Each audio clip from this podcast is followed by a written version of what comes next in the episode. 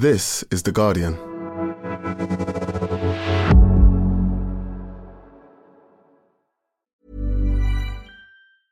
Introducing Wondersuite from Bluehost.com.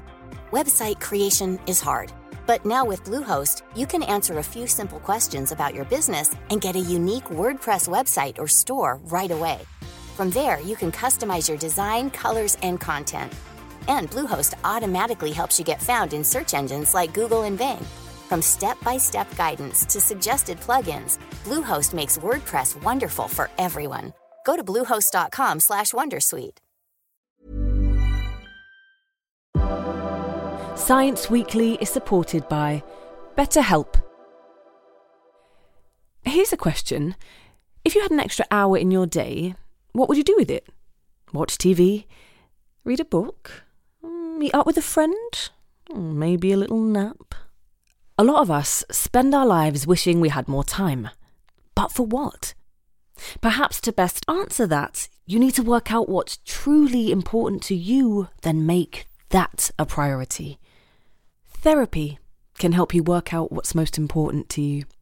It isn't just for those who've unfortunately experienced trauma in their lives. Therapy can be helpful for learning positive coping skills and for setting boundaries. It can empower you to be the best version of yourself. If you're thinking of starting therapy, give BetterHelp a try. It's entirely online and designed to be convenient, flexible, and suited to your schedule. Just fill out a brief questionnaire to get matched with a licensed therapist and switch therapists anytime for no additional charge. Learn to make time for what makes you happy with BetterHelp. Visit betterhelp.com slash scienceweekly today to get 10% off your first month. That's betterhelp, H-E-L-P dot com slash scienceweekly.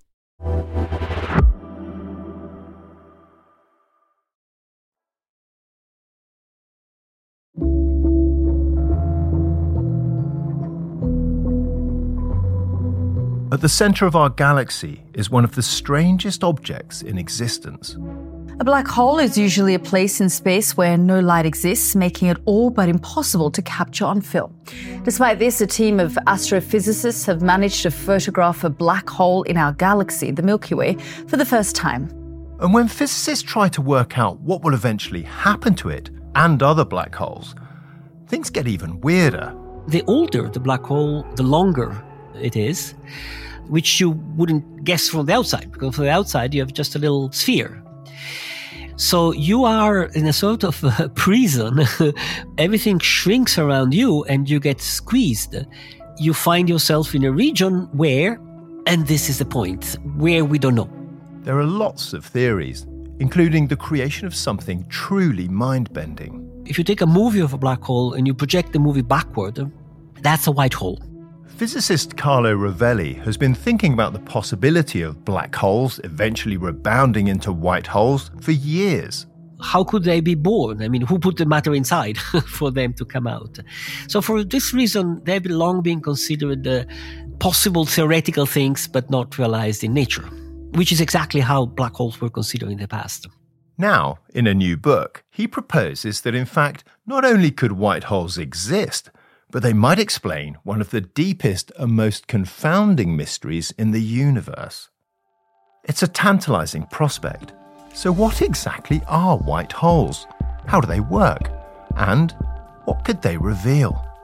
I'm the Guardian science editor, Ian Sample, and this is Science Weekly. Carlo Rovelli, it's lovely to have you back on the podcast.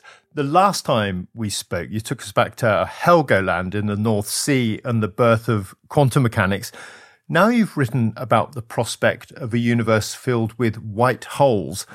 So let's take this one step at a time and begin with black holes.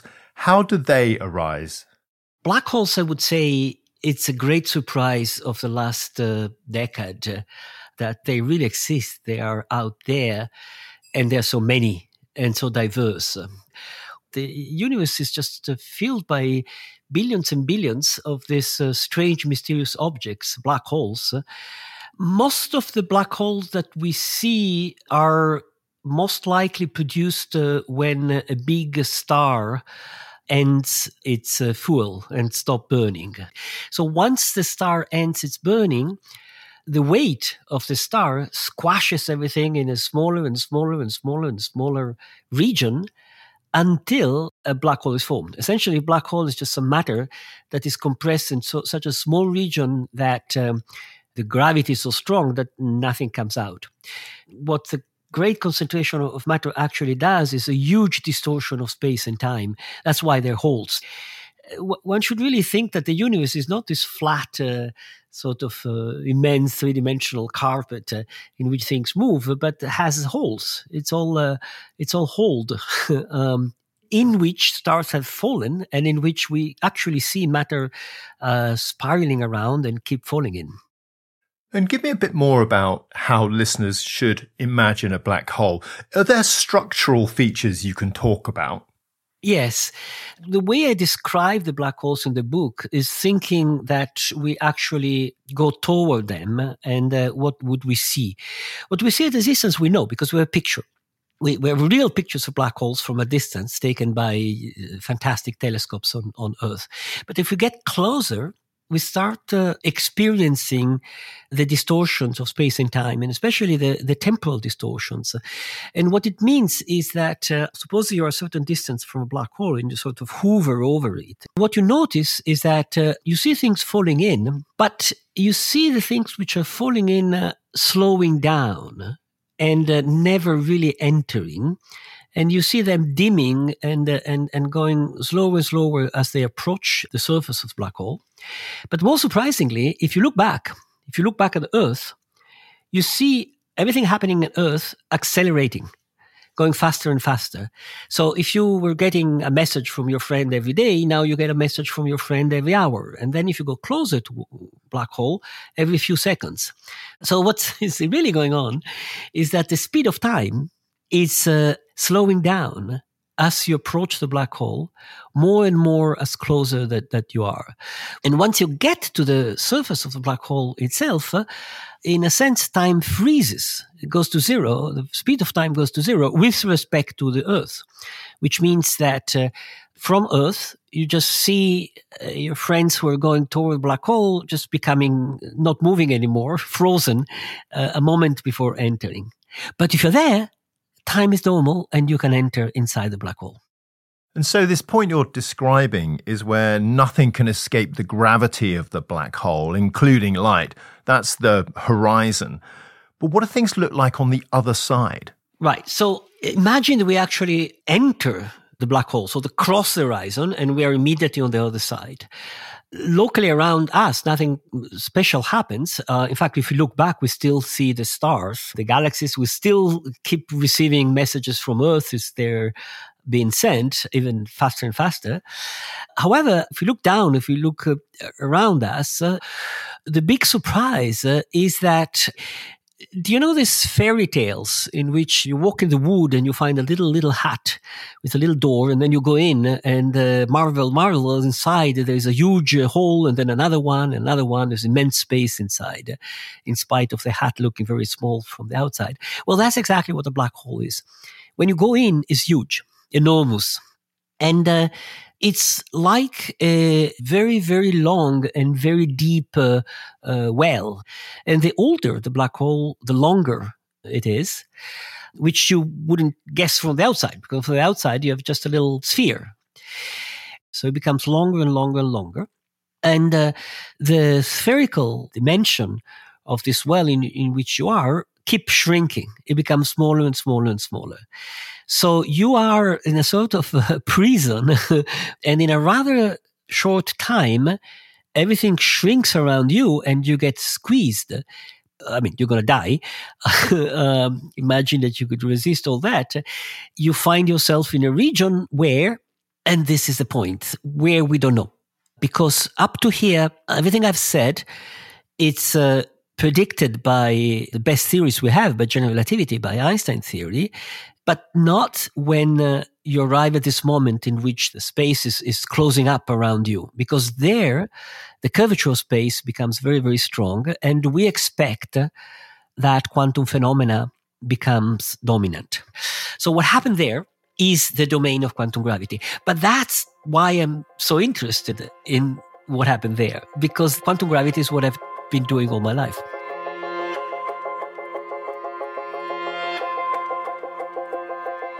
We've almost reached the death of a black hole, this point where quantum effects take over. Quantum gravity, that Carlo mentioned, tries to get to grips with gravitational forces in the quantum realm, physics on a subatomic scale. And what it's trying to describe in this case is known as the singularity, the end of a black hole. But this isn't a point in space, it's a point in time, a long way off, billions of years into the future. Through the black hole's life, it's been emitting Hawking radiation, a heat or energy that Stephen Hawking theorized would be escaping and slowly evaporating the black hole, making the horizon smaller and smaller. But what persuaded me that it was real was that the emission was exactly what was required to identify the area of the horizon with the entropy of a black hole.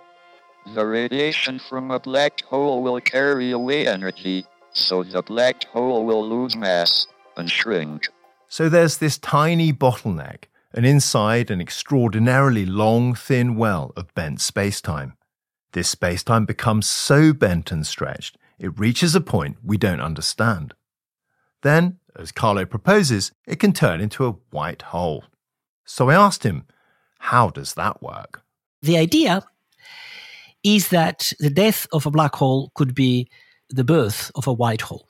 And if you think for a moment, it's not such a strange idea because uh, what happens if a ball, say a soccer ball, it's falling on the floor? It goes down and then it bounces. It bounces up.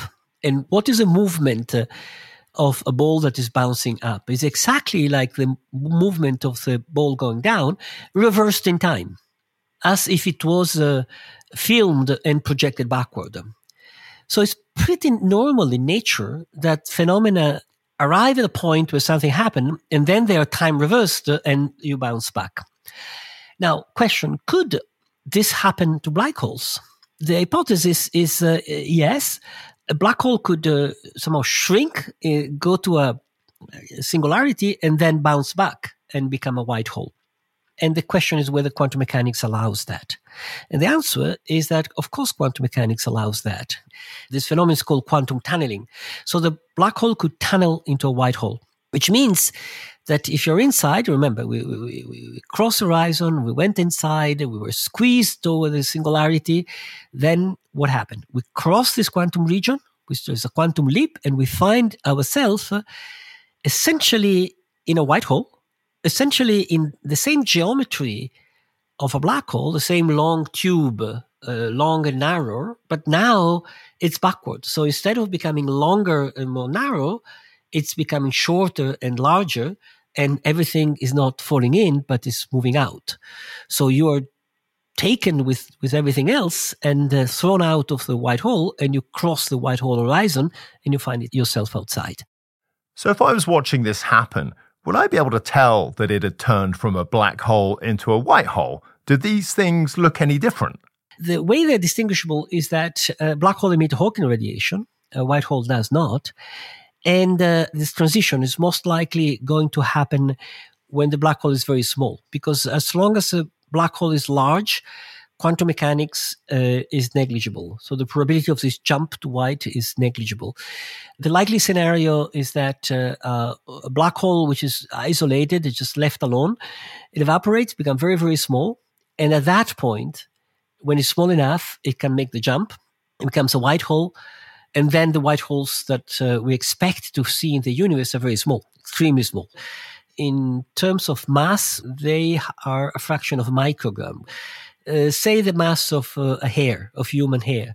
So imagine a little thing with the mass of a human hair, which is floating around, which has gravity, so in principle is attracted and attract other things, from which there is an extremely uh, weak radiation coming out. So that's how a white hole would uh, would look like.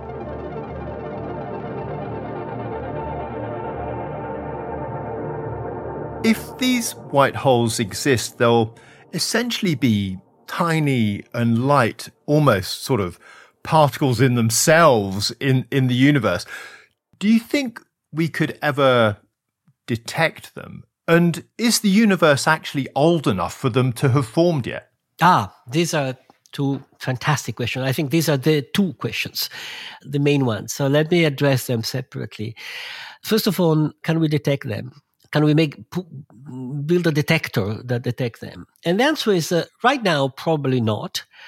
But uh, this is not something outside the possible development of technology in the coming years. However, it does not interact uh, electromagnetically. So you cannot see it, you cannot touch it, because the, the seeing and touching is electromagnetic interaction. The only thing it does is, uh, is gravity. But the gravity of a hair flying by, it's, it's hard to detect, of course, uh, but it's not so impossibly hard to detect. And uh, there are people who are putting their mind now or say, well, let's, let's see if they, we can see them. But that's the, in a sense, half of the answer. The other half of the answer is the one which I particularly find uh, fascinating, which is the following. Imagine these things existed, and there are many of these. How would they look like? Well, they would look exactly like this mysterious dark matter, which we know it's uh, around the galaxies in our universe, and we don't know what it is. So there is this mystery in the universe, uh, observational mystery, which is that uh, we understand the dynamics, uh, cosmology of uh, structure formation, of, uh, of how the, the galaxies work, the velocity at which the stars move around in the galaxy, only assuming that there is so, this sort of powder, which is called dark matter, which interacts only gravitationally, but we cannot see it. It does not interact electromagnetically white holes or this remnant of black holes would be perfect candidates for dark matter in a sense, it's ideal candidate of dark matter because the best model we have for this mysterious dark matter is exactly uh, little small particles that interact also gravitationally. And that's exactly what these things are. So, this is a big idea you're proposing here that dark matter, this stuff that scientists have been puzzling over for years, could actually be billions of tiny white holes. Why does this explanation of dark matter ring true for you? For me, it's a tempting hypothesis because all the others require modifications of our fundamental laws. Well, this one doesn't. Um, doesn't require changing the standard model or changing relativity or changing quantum mechanics. It just requires remembering that relativity has to go together with quantum mechanics, and therefore these things could happen. Why don't everybody jumps immediately into the idea, oh, yes, obviously, I mean, dark matter should be these things? Exactly because of the second question you asked, okay? Which was, uh, is there enough time in the universe for these things to have formed? According to this um, hypothesis, this model, the white hole are produced by dying black holes. So you have to produce black holes, wait for them to die, and then you have this white hole. So if dark matter is produced by these things here, there should have been all the time for that to happen. And that's not obvious that it works. One possibility is that uh, there were a lot of black holes produced uh, in the very early universe. You know, the very early universe was very hot and very agitated and uh, a lot of fluctuations and very compressed. So it's likely that um, uh, black holes were formed. They're called primordial black holes. There's a lot of literature on that. Perhaps some of these black holes uh, have become white holes and uh, perhaps they're still around. Relies on two hypotheses, not one. So um, that's what uh, makes people bulk uh, in front of it. But if we put this idea of the black, white hole together with another idea that comes from quantum gravity, which is a, the Big Bang, was actually a big bounce. So our, our, universe went through a phase of compression, extreme compression, then bounce into the Big Bang. Then the black holes could have been uh, alive sort of in the previous universe and uh, um, in that case, there would be plenty of time for them to grow old, to evaporate, to become white holes, go through the Big Bang, through the Big Bounce, and uh, represent the current dark matter. This is all very theoretical. There are plenty of physicists who don't think white holes even exist, let alone that they could be what we call dark matter. But let's say this was the case. How many white holes would we be looking at? Billions and billions, and billions of white holes, and uh, a sort of uh, very rough calculation uh, let me say, in, in this room, uh, uh, there is one flying by per week or per month, or if you're unlucky, per year.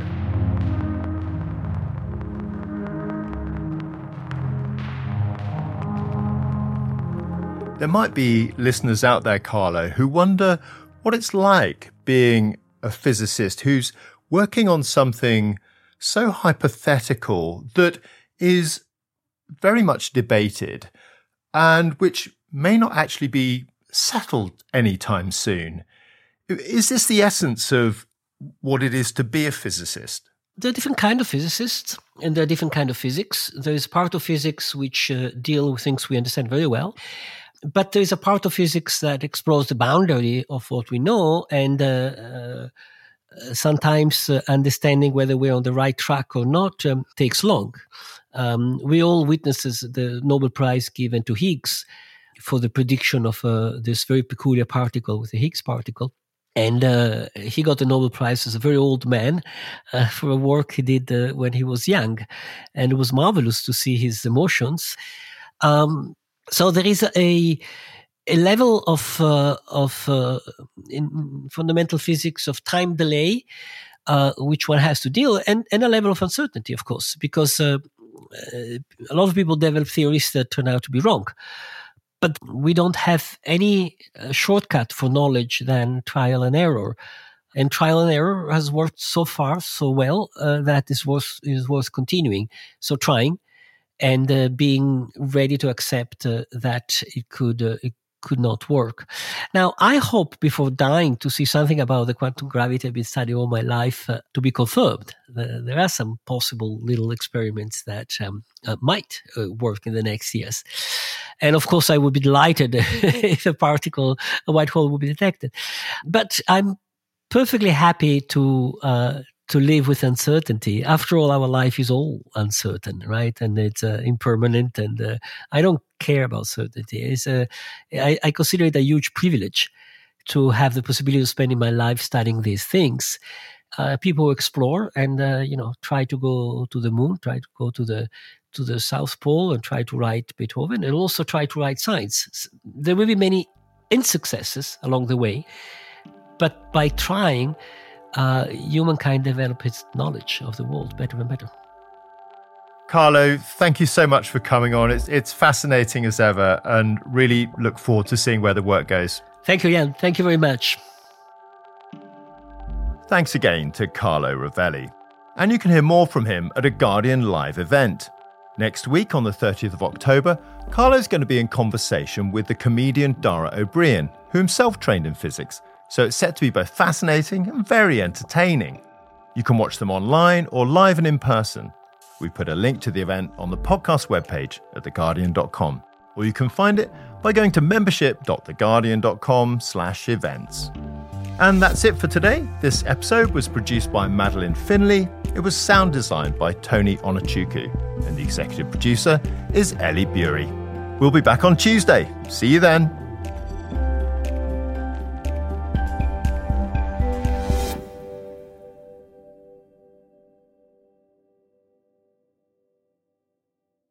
This is The Guardian.